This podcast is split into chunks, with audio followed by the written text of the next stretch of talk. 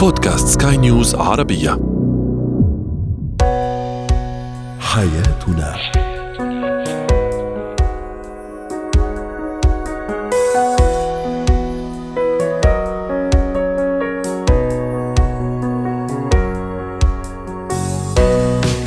مستمعينا الكرام، أهلا بكم معنا إلى حياتنا، فضاؤكم اليومي الذي يعنى بشؤون الأسرة وباقي الشؤون الحياتية الأخرى، والذي يمكنكم الاستماع إليه عبر منصة سكاي نيوز أرابيا دوت كوم سلاش بودكاست وباقي منصات سكاي نيوز العربية الأخرى. شاركونا عبر رقم الواتساب صفر صفر تسعة سبعة واحد خمسة ستة واحد ثمانية ثمانية ستة اثنين اثنين ثلاثة. معي أنا أمارشا. اليوم نتحدث عن التعامل مع شريك المزاج، شريك متقلب المزاج، كيف نتعامل معه. أيضا طفل الذي يبكي بدون سبب، ما هي الأسباب التي تقف وراء هذا البكاء المبهم مبهم الأسباب، وكيف نتعامل أيضا. وأخيرا، ما هي حدود مشاركتنا لمشاعرنا مع الآخرين؟ هو وهي. بعد فترة من استمرار العلاقة بين الزوجين بين الشريكين، يصبح كل شخص قادر على فهم احتياجات الطرف الآخر، ما يسعده، ما يحزنه، ما يثير غضبه، ما يثير انزعاجه.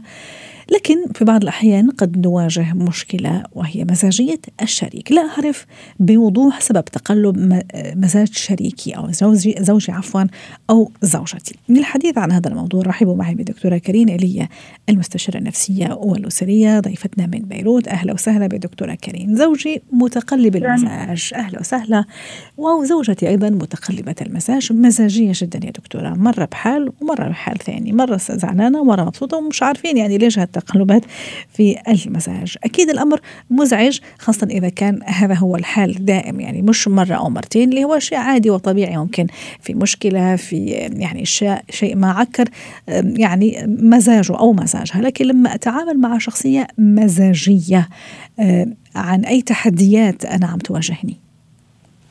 نعم، بالبداية اسمحي لي علق على مقدمتك. يا ريت نحن بنقدر مع الوقت وقت نكون بعلاقة عم نعيش مع الآخر بشكل يومي، يا ريت فينا نوصل لمطرح صير أعرف كيف بحب وشو ما بحب.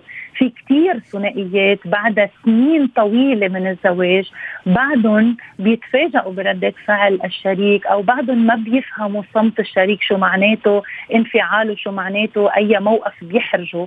وهون كمان قد تكون سبب إلى بعض السلوك المزاجي. وهون في مطرح بدنا ننتبه لشغله بين المزاجية المتعلقة بشخصية معينة. هلأ بسمي بعض الشخصيات يلي عندهم المزاجية هي عارض أساسي أو جزء أساسي منهم، وفي الأشخاص يلي بيفرجوا عن مزاجية ولكن هي فعليا عم ياخدوا موقف أو عم بيعبروا عن انزعاج من سلوك أو تصرف شريكهم على موقف يمكن صاروا مكررينه عدة مرات، ولكن الشريك عم يرجع يعيده أو يتصرف على أساس. رائع. إذا بدنا نحكي عن تحديات، السؤال اللي سألتيه شو هي تحديات مزاجية الشريك، هي عدم استقرار بالعلاقة بشكل بسيط، لأنه المزاجية مثل ما ذكرت الشريك متقلب. نفس الشغلة اليوم فيها تحب فيه يحبها وتعنيله ويفرح فيها، بكرة فيها تكون شيء ممل له، فيها تكون إنه أوف آه عم ترجع تتكرر. آه اليوم فيه يبلش نهاره بمزاج رائع، بعد شوي يصير عنده انفعالات وإلى ما هنالك. بالإجمال في شخصيات بتعاني من المزاجية، من بين شخصية ثنائية القطبين أو أو أو الشخصيات يلي عندها حالات اكتئابية وبترجع بتروح على قطب ثاني، بالإضافة أكيد لبعض الشخصيات الثانية يلي فيهم يكونوا بايبولر، هي ثنائية القطبين، أو حتى البوردر لاين أو الشخصية الحدية وغيرها. هذه الشخصيات المزاجية هي جزء لا يتجزأ منها، وهي شغلة مزعجة. صح. كل شيء فينا نعمله نعرف نتعامل مع هالمزاجية، لأنه شريكنا ما رح يغير إذا لفتنا له نظره أو آه عبرنا عن انزعاجنا من تقلب المزاج عنده ومن عدم الاستقرار وغيره. البعض دكتورة كارين يلجأ للتجاهل، تجاهل هذا المزاجية حتى لا يعني لا تزيد من عند الطرف الآخر، حتى لا يزودها بين قوسين، حتى لا يستغلها أيضا بين قوسين. هل هذه طريقة صح ولا لا بالعكس يعني رح تجيب نتائج عكسية؟ كمان هون كثير دقيق سؤالك ومهم، لأنه أحيانا كثير هيدي المزاجية إذا كانت ناتجة عن حاجة عند الشريك للأتنشن والاهتمام وكثرة أنه الآخر يكون دايما حايطه، تجاهله له بتخلق له إحباط، بتخلق له فرستريشن، وبصير بدل المزاجية بصير عدائي وانفعالي. لهالسبب المزاجية أنا بدي أتعامل معها بعدة أساليب، ما بدي أكون عم بعتمد تقنية واحدة أو أسلوب واحد لحتى أكون عم بارية. يعني بدي أكون عم بتعرف على شريكي بالشكل الصحيح مثل ما ذكرت بالمقدمة، لحتى أصير أعرف أي مزاجية مع شريكي أنا اليوم بدي أكون عم بتعامل معها من خلال التجاهل، وأي مزاجية تانية أنا بدي أكون عم حط حد حتى ما يصير في تمييز بالمزاجية. لأنه كتير مهم في بعض في بعض الشركاء وقت اللي يكون عم يتمادى بمزاجيته وأنا عم بتجاوب مع مزاجيته آه. بصير يتقورها وبصير يعطيها أكثر، وهيدا بتكون نقطة دقيقة لأنه آخر شيء بتخلق كثير إحباط عند الشريك الآخر للي ما يقدر.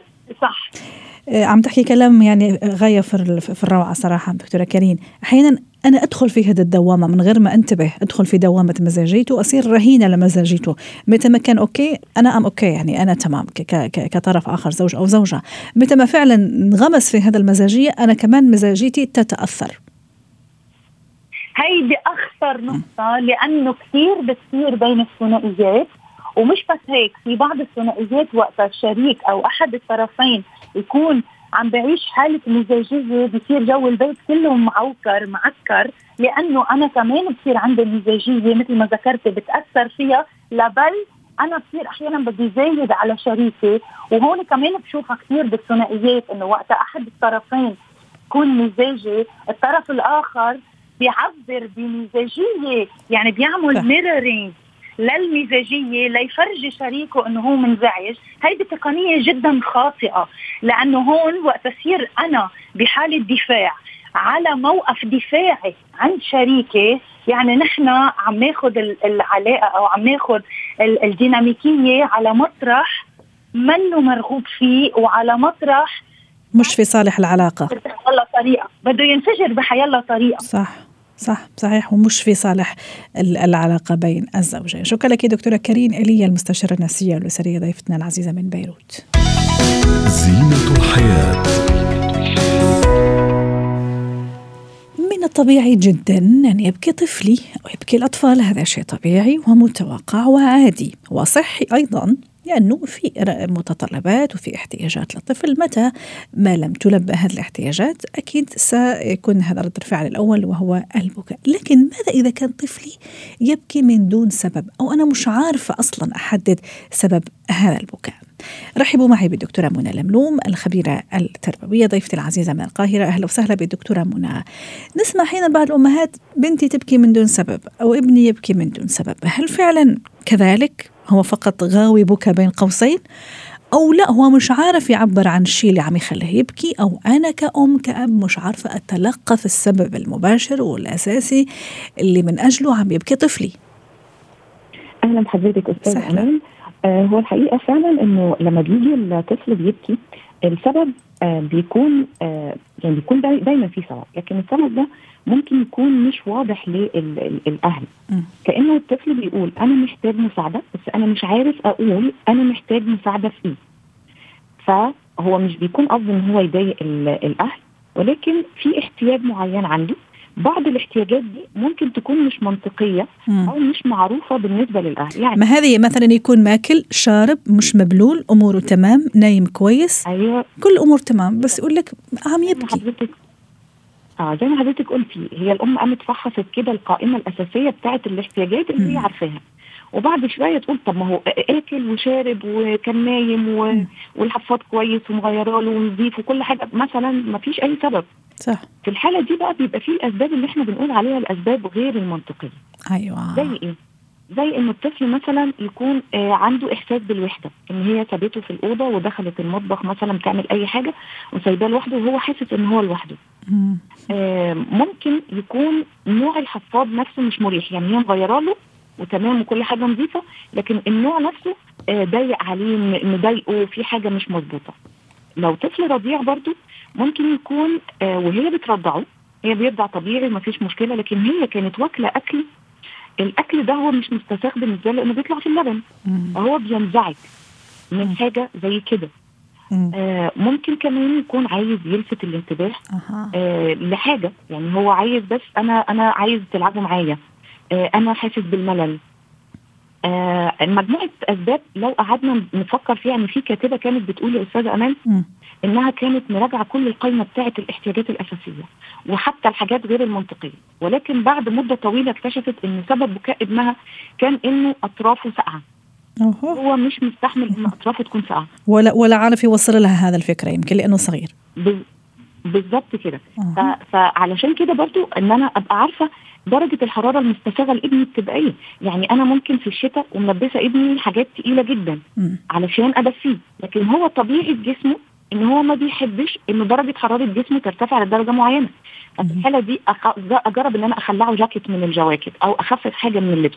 لقيته حاسس ان هو مرتاح يبقى تمام، لانه برضو ممكن تبقى الام بتلبس في الطفل ده حاجه هاينك مثلا، الحاجه اللي برقبه دي بتحسسه بالاختناق، ممكن تبقى الهدوم اللي لابسها فيها حاجه خشنه، التيكت اللي ورا في اطفال بيبقى عندها حساسيه. ففي اسباب ممكن تكون غير منطقيه ومش على القائمه الاساسيه اللي الامهات دايما بتراجعها عشان تتاكد من سبب بكاء ابنها، ولكن بعد الحاجات اللي بقول لحضرتك عليها الفحوصات الاخرى دي بتقدر انها توصل للسبب. ايوه دي. طيب الاشياء الغير منطقيه هذه، يعني انا كأم كيف اروح ادور عليها؟ المنطقيه واضح وكلنا متفقين عليها وعارفينها، لكن الغير منطقيه يعني كيف اروح انبش وادور عليها؟ حسب شخصيه طفلي، حسب تربيتي له، تنشئتنا، يعني عرفتي كيف شو بين قوسين الكود اللي ممكن أنا أستخدمه حتى أو الشفرة اللي أستخدمها حتى أتعرف على هالاحتياجات الغير منطقية؟ الموضوع هياخد منها وقت شوية من غير الحاجات المنطقية، هياخد منها وقت شوية. يعني الكاتبة اللي كنت بقول لحضرتك عليها دي أخذ الموضوع منها أسابيع لحد ما اكتشفت ده. ممكن تكون اكتشفته بالصدفة، ممكن تكون بدأت إنها في اللحظة دي بت بإيده مسكتها لقيته سقع، فجربت إنها مسحت إيديها في إيده ودفتها له فلقيت إنه بطل بكاء، أو إنه هي كانت ملبساه في تقيل وبعد شوية خففت جاكيت منهم فلقيته إنه بطل بكاء. فهو الموضوع هيبقى بالتجربة وإنها تشوف طيب إيه الحاجة اللي مش منطقية الأخرى. ممكن إن هو ما بيحبش رجله تسخن لدرجة معينة، طب أجرب أخلعه الشراب، طب التيكت بتاع الهدوم ممكن يكون مزعج، طب الحفاض ده أنا جايباه جديد ومن وقت ما جبت الحفاض الجديد بدأ إن هو ينزعج ويبكي، طب أرجع للحفاض القديم أو أغير النوع ده وأجرب حاجة تانية. هتقعد تجرب وتختبر مجموعة من الحاجات لحد ما تلاقي إن الحاجة اللي جربتها وفعلا نجحت مع الطفل إن هي دي السبب وخلاص هي كده بتقدر إنها تحدده. جميل. أحيانا كمان نشوفه يبكي خاصة إذا كبير شوي، يتهرب مثلا من توجيهاتي لإله، ما بده يعمل شيء، ما بده يفعل شيء أنا ممكن طلبته منه، فكمان أو عامل شيء خايف من العقاب، فكمان نشوفه كمان يبكي وأنا أصلا ناسية شو شو عمل أو ناسية إنه أنا ممكن يعني أعطيته توجيهات أو تعليمات معينة فكمان يروح يبكي. أتصور كمان هذه من الأشياء اللي الواحد الواحدة خاصة كأمهات لازم تركز عليها لما تشوف هذا السبب بالنسبة لإلها غير منطقي وغير مبرر. في الحالة دي بقى هي مهم جدا إنها، لأن خلاص الطفل هنا في سن أكبر زي ما حضرتك قلتي فهو بيقدر إن هو يتكلم، فالمفروض ان في المرحله دي ببدا اعلمه ان هو ازاي يبدا يعبر عن مشاعره واساعده في التعبير عن المشاعر. يعني آه انا آه انا عارفه ان انت دلوقتي متضايق، انا ممكن اكون مش قادره اعرف ايه الحاجه اللي مضايقاك، بس احنا ممكن مع بعض نقدر نوصل للحاجه دي. هل انت اتضايقت لما انا قلت كذا ولا ايه؟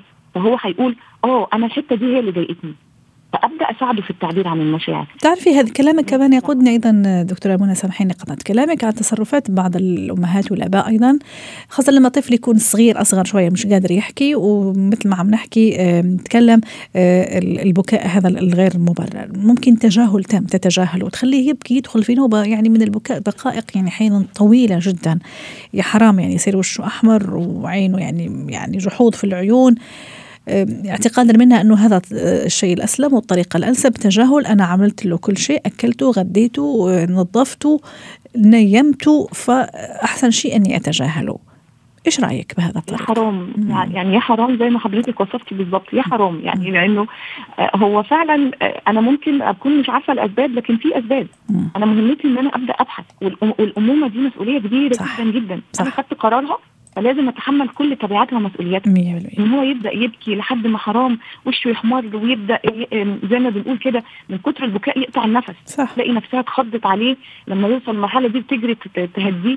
طب تنالي للمرحله دي وبعدين هو كده بيحس بعدم الامان وعدم الثقه وعدم الاحترام كمان، لانه في النهايه انا عم اعبر عن مشاعر معينه وانت او انت كبابا او ماما مش مش مهتم، بالنسبه لكم عادي ابكي او يعني اعمل اللي بدك اياه لغايه ما خلص تتعب راح تسكت. يعني في كثير يعني يعني من صراحة يعني شفناهم يعني كأباء أمهات يتصرفوا بهذه الطريقة. شكرا لك دكتورة منى لملوم على كل هذه المعلومات في موضوعنا اليوم، الطفل الذي يبكي من دون سبب. وفي الحقيقة لا في سبب، ولازم نحن كأباء أمهات ندور على سبب. مثل ما تفضلت ضيفتي الكريمة، دائما أطفالنا مسؤولية في أعناقنا، لازم نكون قد هذا المسؤولية. مهارات الحياة. هل أنت من الأشخاص الذين يشاركون مشاعرك مع أو يتشاركون مشاعرهم مع الآخرين أو تشارك مشاعرك مع الآخر، أم لك خصوصية ولك حدود؟ وما هي هذه الحدود؟ للحديث عن هذا الموضوع رحبوا معي بتينا جروس، مدربة مهارات حياة، ضيفتي العزيزة. أهلا وسهلا بتينا. اليوم نتحدث عن مشاركتنا مشاعرنا مع الآخرين. أكيد إحنا ما فينا نعيش لوحدنا، لازم نكون محاطين بأحباب، أصدقاء، أهل، أقارب، زملاء. في لحظات نحتاج أن نعبر فيها عن مشاعرنا، فرحنا، غضبنا، ضيقنا، يعني كل هذا المشاعر اللي يعيشها الإنسان في طوال اليوم. لكن ما هي حدود مشاركتنا لهذه المشاعر مع الآخرين؟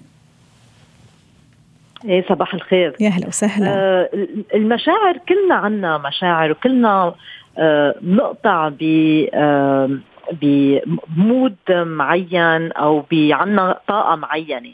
هلأ هي كلها بتعتمد على هالعلاقات اللي عنا إياها، يعني هيدي العلاقة مع الشخص. نحن بدنا نكون بالأساس عاملين آه مثل آه يعني محللين ومقررين نحن مع هذا الشخص شو هي علاقتنا، وبدنا الكادر يعني أنا هيدي اللي عم بستثمر فيها. أيوة، قدي بدي استثمر فيها، قدي أنا عندي ثقة بهيدا الإنسان، هيدا الشخص أنا قدي بدي شارك معه مش بس مشاعري، لأنه هي المشاعر شيء ولكن كمان الحياة، كمان الأكشنز اللي عم ناخدهم مع سو أنا بدي حدد بالأول هيدا الشخص مين بيكون بالنسبة إلي، وحسب دوره اللي أنا عم بعطيه ومقياسه اللي أنا عم بعطيه بحياتي، وقتها أنا بقدر أقرر قديه بدي شارك معه مشاعري وأكيد مشاعري الخصوصية.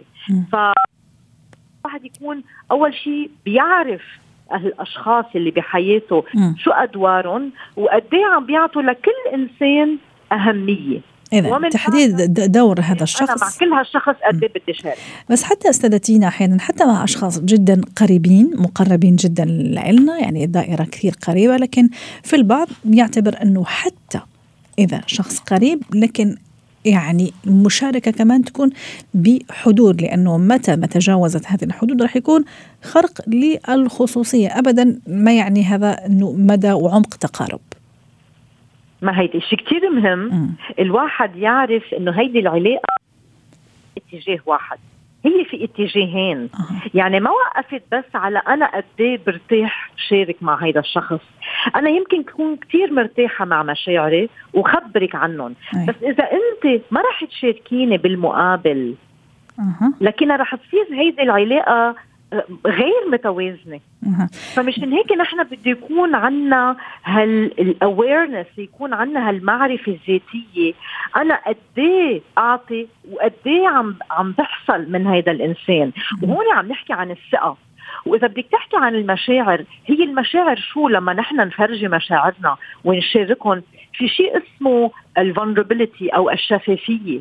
أنا قديه عم بتجرد من نفسي، وهذا التجرد منه شيء سلبي ومنه شيء عيب وما لازم واحد يستحي فيه. بالعكس، كل ما الواحد عنده ثقة بنفسه ما عنده شك انه الشيء اللي عم بيفرجيه وعم بيطلعه من الباطن هو بيستحي فيه. فأنا بفتكر بس هي في مطرح من الماحن طارح كلامك جميل ومحاول كمان أني هيك أصفن فيه، كلامك رائع وجميل، لكن كمان في مطرح من المطارح لما أنا أبوح لكل مشاعري مثلا أنا كأمل لأستاذتي لا أبوح بكل مشاعري وبكل أريحية زي ما تفضلتي حضرتك، بس في مطرح المطارح أنا عم أعطيك كمان نقاط ضعفي نقاط قوتي بغض النظر أنت جدا قريبة مني أنت جدا يعني مية بالمية مية بالمية يعني هذا يعني مشان هيك احنا عم نحكي حدود في, في حدود هون أكيد في حدود م. ما أكيد في حدود ما هو لما نحن نقرر أنا هيدا الإنسان مين بيكون يعني تينا شو بتكلك قديه مهمة تكون عندك قديه أنت بترتاحي إنك تشاركيها بمشاعرك وبخصوصية. إيه أنا اللي قصدي مش لازم كمان نخ يعني نخلي خط رجعة يعني نعمل حساب ممكن أنا هذه تينا بكرة ممكن خلص ما راح أتفق معاها ممكن يعني ما بتعرفي ظروف أيام الأشخاص يعني ما بتعرفي ف. فمشان هيك يعني أتصور أنه في حدود معينة بغض النظر على علاقتي مع هذا الشخص. نعم في شغلة كتير مهمة لما نحن بدنا نفتح قلبنا وبدنا نشارك معلومة واحدة مع شخص ثاني هيدي المعلومة بطلت ملكنا صح. هيدي شغلة كتير أساسية لأنه قديم نشوف على مواقع التواصل الاجتماعي هيدي حكيت عند هيدي وهيدي عندها صورة وحطت لي إياها. أنا كل شيء بيطلع من لساني ومن قلبي بطل ملكي صح. ما أنا عم بحط ثقتي بهيدا الإنسان هلأ هيدا الإنسان خذلني أنا بدي أتحمل هيدا الشيء أنا ما فيني أنا ما عندي سيطرة عليه أنا ما عندي سيطرة على تصرفه أنا عندي سيطرة أنا شو بيظهر من عندي بس كمان بنفس الوقت قديه مهم إنه الواحد ينتبه ويحط حدود بس كمان إذا الواحد بده يبني علاقات م. بده ياخد الرسك بدك تجازفي وبدك تحطي هيدا الشخص التاني تحت الفحص وتبني علاقتك وهيك الواحد بينمى بالحياة م- لما الواحد بيحط الثقة العمية شوي بالشخص م- التاني وبتصيري تعطي أكتر ولكن رح تحصلي بالمقابل م- لأنه بدون هالمجازفة كل واحد بيقعد بمطرحه م- ما بنبني علاقات ومنعيش من الخوف صحيح. بلكي هيدا الشخص خذ فتح قلبي عليه بلكي صح. هيدا الشخص ما حبني مثل ما أنا بدي حبه م. لا أفضل ما افتح علاقة معه صح. وهيك بتصير الحياة ولكن نحن كبني آدمين نحن منعيش ومننمى على التواصل والكونكتيفيتي يكون فيها هالتواصل الرايح والجاي طريقين هو بين الإنسان م-م. فنحن بدنا نعرف يكون عنا الحدود أكيد الحدود اللازمة الحدود الصحية اللي بتحمينا ولكن بنفس الوقت يكون عنا الشجاعة والثقة إنه الإنسان التاني بيستاهل ثقته ورح يحافظ على هالعلاقة مثل ما أنا حتى هنية بهالعلاقة. شكرا لك سيدة تينا جروس مدربة مهارة الحياة ضيفتي العزيزة وأتمنى لك أوقات سعيدة. حياتنا